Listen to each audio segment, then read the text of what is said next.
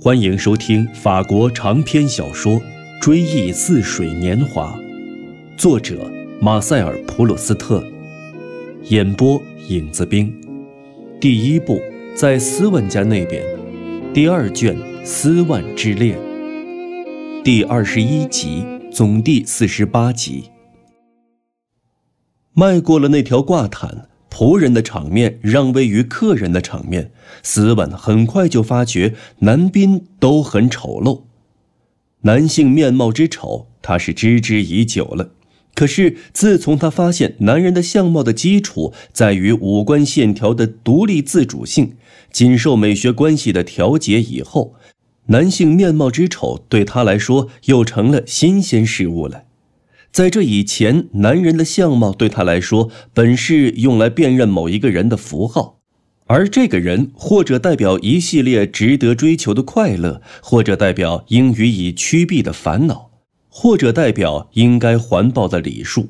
斯万在他身边的人们身上，现在再也找不出一样东西不具有一定的个性了。就算是许多人都戴的单片眼镜吧。在他心目中，过去至多只是表明他们戴单片眼镜罢了，现在也已经不再是人所共有的习惯，而都各有特征了。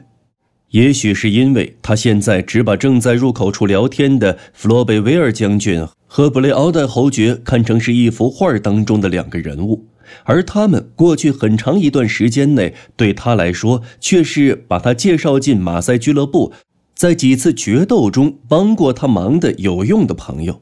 所以将军那单片眼镜，那像一片弹片那样嵌在他那庸俗、带着伤疤、洋洋得意的脸上，那像希腊神话中的独眼巨人的那只独眼那样在前额中央独树一帜的单片眼镜，现在在他眼里却成了一个吓人的伤疤。受这样的伤固然是光荣，在别人面前显示出来却不大体面。至于德布雷奥德先生，为了参加社交活动，增加节日气氛，除了戴上珍珠色的手套、高级黑礼服、白领带以外，也戴上一副单片眼镜来替代平常的加比眼镜。斯万自己也是这么做的。像显微镜下的一张切片那样紧贴在镜片背面的是他那奇小无比的眼睛，眼里射出亲切的目光，不时流露出微笑，对天花板之高、晚会的欢乐气氛、节日的安排和清凉饮料的质量表示满意。啊，原来是您呐！真是半辈子没有见着了。对斯万说这话的是将军。他看到斯万愁眉苦脸，以为他也许是生了一场重病才离开了社交界，便找补一句：“您现在气色不错嘛。”这时候，德布雷奥德先生则问一个刚把单片眼镜（这是他唯一用作心理观察和无情分析的工具）戴上眼角的专写社交生活的小说家：“怎么，你老兄到这里有何贵干？”这位小说家煞有介事、故作玄虚的答道：“我在观察呢。”他的小舌音发得很重。弗雷斯戴尔侯爵的单片眼镜很小，镜片没有边框，像不知从何而来又不知是何质地的一块多余的软骨一样嵌在眼皮里，弄得眼睛不停的痛苦的抽搐。给侯爵脸上平添了几分带有阴郁色彩的细腻感情，使得妇女们深信他一旦失恋了是会感到非常痛苦的。德顺刚的先生那副单片眼镜则跟土星一样，周围有个很大的环，它是那张脸的重心所在，整个脸随时都围绕着它而调整。那个微微看动的红鼻子，还有那张好挖苦人的厚嘴唇的嘴巴，总是竭力以他们做出的怪模样来配合那玻璃镜片射出的机智的光芒。这副单片眼镜也引起了那些轻佻的、赶时髦的女郎的遐想，梦想从他那里得到娇柔造作的献媚和温文尔雅的逸乐。而那位大鲤鱼脑袋和鼓包眼睛的德巴朗西先生，戴着他那副单片眼镜，在人群中慢慢的走来走去，时不时的松开他那下巴骨，仿佛是为了确定行进的方向似的。他那副模样，就像是脸上只带着他那玻璃大鱼缸任意的，也许是象征性的，用于窥一斑而知全豹的一片玻璃。斯万十分欣赏乔托在帕多瓦的一个教堂画的罪恶和德行这些画他这就想起了不义身边那只绿叶葱葱的枝条，它象征着隐藏着他的巢穴的那些森林。在德省的菲尔特夫人的恳求下，斯万走向前去，为欣赏由长笛演奏的俄尔普斯中的一个曲子，而在一个角落坐了下来。眼前只有两位年纪已经不算很轻的夫人并坐在一起，一位是康博尔美侯爵夫人，一位是弗朗科多子爵夫人，她们是表姊妹，时常手提提包，在他们的女儿的陪伴下，在晚会上像在火车站那样，你找我，我找你，直到他们用扇子和手绢指着两个相连的空位置时，才安静下来。德康布尔美夫人跟别人来往不多，很高兴能有德弗兰科多夫人作伴，后者却很有名望。当着他那些漂亮朋友的面陪一位跟他曾一起度过童年的默默无闻的夫人，自以为这事儿做得很有风度，很独出心裁。斯万皱起眉头，冷眼瞧着他们两位听长笛独奏后面那段钢琴插曲。李斯特的圣弗兰西斯跟鸟儿说话，看那位名手令人为之炫目的指法。德弗兰科多夫人是心急如焚，两眼射出发狂的光芒，仿佛钢琴家手指飞奔的那些琴键都是一架架高耸的秋千，一失足就能坠入八十米深的深渊。他同时向他的邻座投去惊讶怀疑的目光，仿佛在说。能演奏到这等地步，简直是难以置信。德康布尔美夫人摆出一副受过良好音乐教育的架势，脑袋跟节拍器的摆那样在打着拍子，从一个肩头晃到另一个肩头，摆动的那么大那么快。两眼则投出那不再去追究所受的痛苦，也不想去加以控制，只满足于说一声“这又有什么办法”的受苦受难的人的茫然的目光，随时都牵动他上衣皱边上的钻石，也叫他不得不经常去摆正插在头发上的黑葡萄串，但并不因此而中断他越来越快的摆动。在德弗朗科多夫人旁边稍前一些的是加拉东侯爵夫人，她成天念念不忘的是他跟盖尔芒特家族的亲族关系，这为他的沙龙以及他个人大为增色，却也多少使他有点丢脸，因为这个家族中最显赫的人都多少有点回避他，这也许是由于他为人有点讨厌，也许是由于他名声不是太好。也许是由于他出于地位较低的一支，也许是根本没有任何理由。当他跟他不认识的人在一起的时候，譬如此刻在德弗朗科多夫人身边的时候，他就苦于不能把他跟盖尔芒特家族的亲族关系用明白无误的词语标榜出来，就像东正教教堂的拼花图案上用直行的文字写在圣者身旁，注出他们所说的话语一样。他此刻想的是，自从他表妹罗姆亲王夫人结婚六年以来，还从没有邀请过他，也没有来看望过他。想到这里，他满腔怒火，却也不无自豪之感。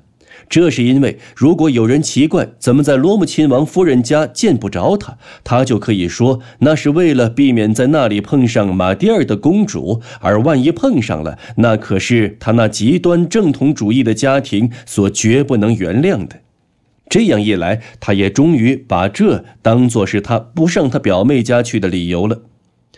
他可以记得。他自己曾多次问过罗姆亲王夫人，他怎样才能跟他见面？然而，到底得到了什么答复？印象已经非常模糊，只是常常嘀咕：“再怎么说，这第一步总不该由我迈出。我比他大二十多岁呢。以此来冲淡这令人羞辱的回忆。靠了这内心独白的力量，他傲慢地把双肩往后一甩，简直使他们脱离了他的胸部。他的脑袋也几乎跟肩膀齐平了，不禁叫人想起餐桌上插在骄傲的山鸡上那只带羽毛的鸡头。倒不是说他苗条的像只山鸡，他可是生来矮胖粗壮，大有男子气概。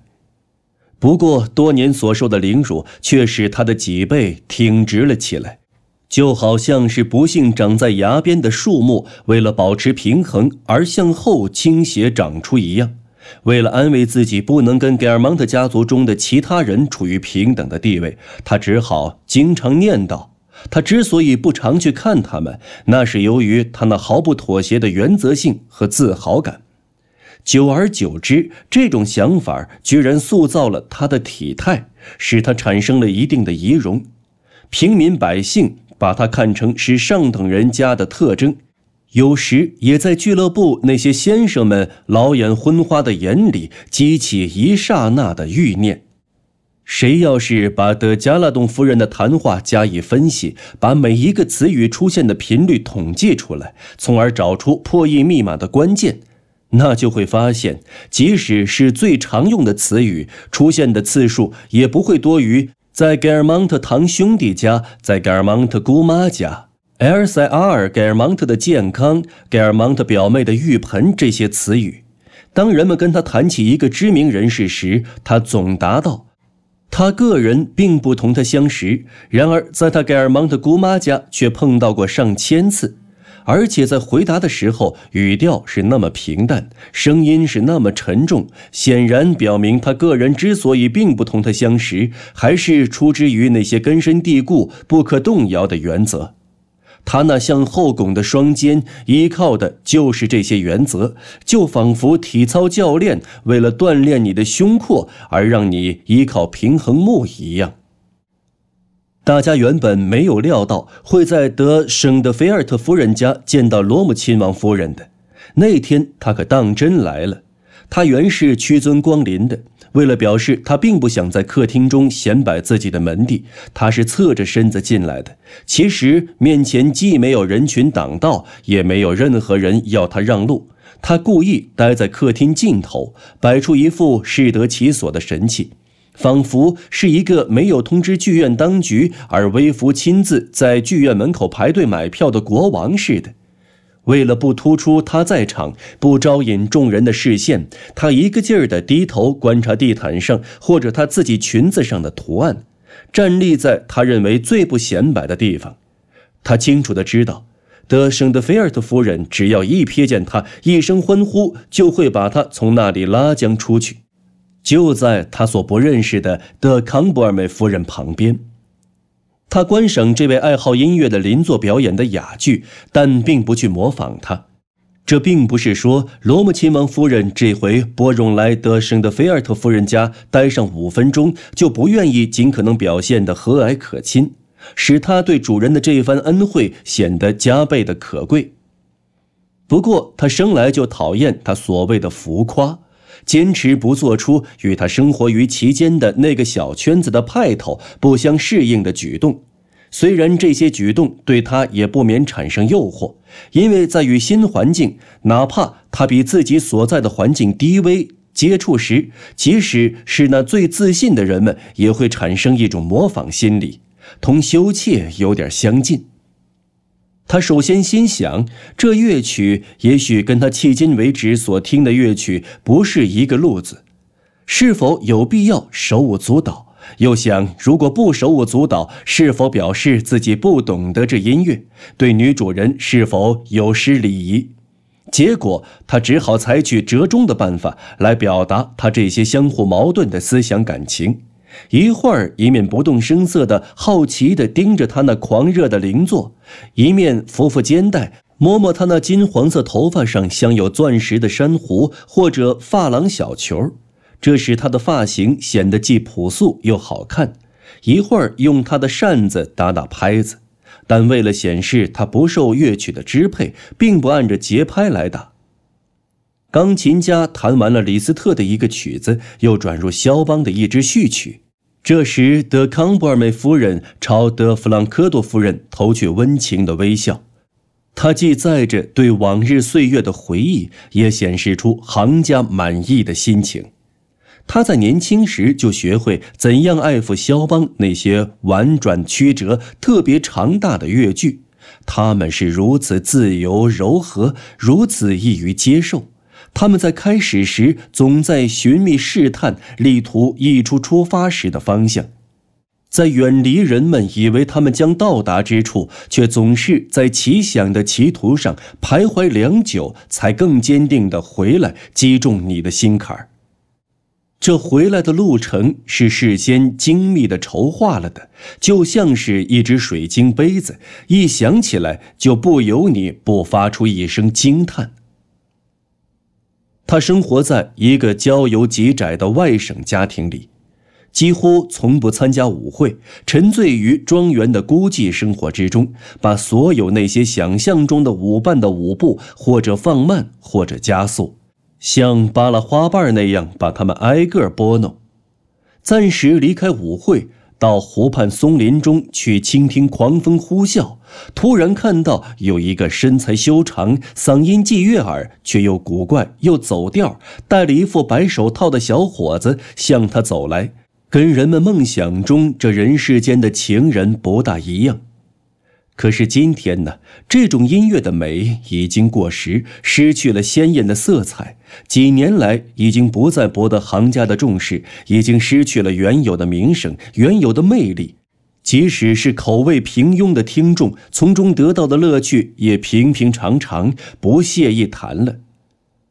德康伯梅夫人回过头来偷看一眼，她知道她年轻的儿媳妇。他对他的婆家倒是满怀敬意的，但他既懂和声，又认识希腊字母，在精神方面的事物上有他自己的看法，是看不起肖邦的。听到肖邦的音乐就头痛。他是个瓦格纳迷，这会儿跟一帮同他年纪相仿的人坐在远处，这下德康波尔梅夫人摆脱了他的监视，可以尽情陶醉在他甘美的印象中了。罗姆亲王夫人也有同样的感受。她虽然没有音乐的禀赋，可在十五年前也曾跟圣日耳曼区的一位钢琴教师学过。这位天才妇女到了老年，生活贫困，在七十之年重操旧业，教她从前的学生的女儿和孙女儿辈。她现在已经不在世了。可他的方法，他那美妙的琴声，有时还在他的学生的纸上重现，甚至还在那些早已平庸不足道、放弃了音乐、几乎连钢琴盖都早已不再打开的学生的纸上重现。因此，罗姆夫人还能恰如其分地摇头晃脑，能正确欣赏钢琴家所演奏的那首他都能背得出来的序曲。开头的那个乐句的最后半段都在他嘴上悠然哼出来了，他喃喃自语：“真是美妙极了。”这“美妙”两字是带着那样的深挚的感情，他都感到自己的双唇神秘的在翕动，同时也不由自主的在视线中注入了茫然的感伤色彩。德加拉东夫人这会儿却在暗自嘀咕：碰见罗姆亲王夫人的机会是如此难得，真是叫人恼火。因为他真想在亲王夫人跟他打招呼的时候不予理睬，用这样的办法来教训教训他。他不知道，他这位表妹这会儿就在这里。德弗朗科多夫人一点头，使他看到了亲王夫人。他立即奔到她的跟前，也顾不得对别人的打扰了。他想保持那副高傲冷淡的神气，好提醒大家：无论是谁，要是在他家里有可能面对面碰上马蒂尔的公主的话，他是不愿意同这样的人打交道的。再说，就岁数而言，他跟他也不是同一代人。不过，他也想冲淡这副高傲而有保留的神气。说几句话来表明他来找他是事出有因，同时迫使亲王夫人不得不讲几句话。因此，德加拉东夫人一到他表妹的跟前，就绷着脸，无可奈何地伸出一只手问他：“你丈夫怎么样？”那语调充满了担心，倒仿佛亲王得了什么重病似的。亲王夫人以她特有的方式哈哈大笑。这一笑，既是为了让别人知道他在讥笑某人，又是为了把他面部的线条都集中到他那生动活泼的嘴唇和炯炯有神的眼睛周围，从而使自己显得更美。他答道：“再好也没有了。”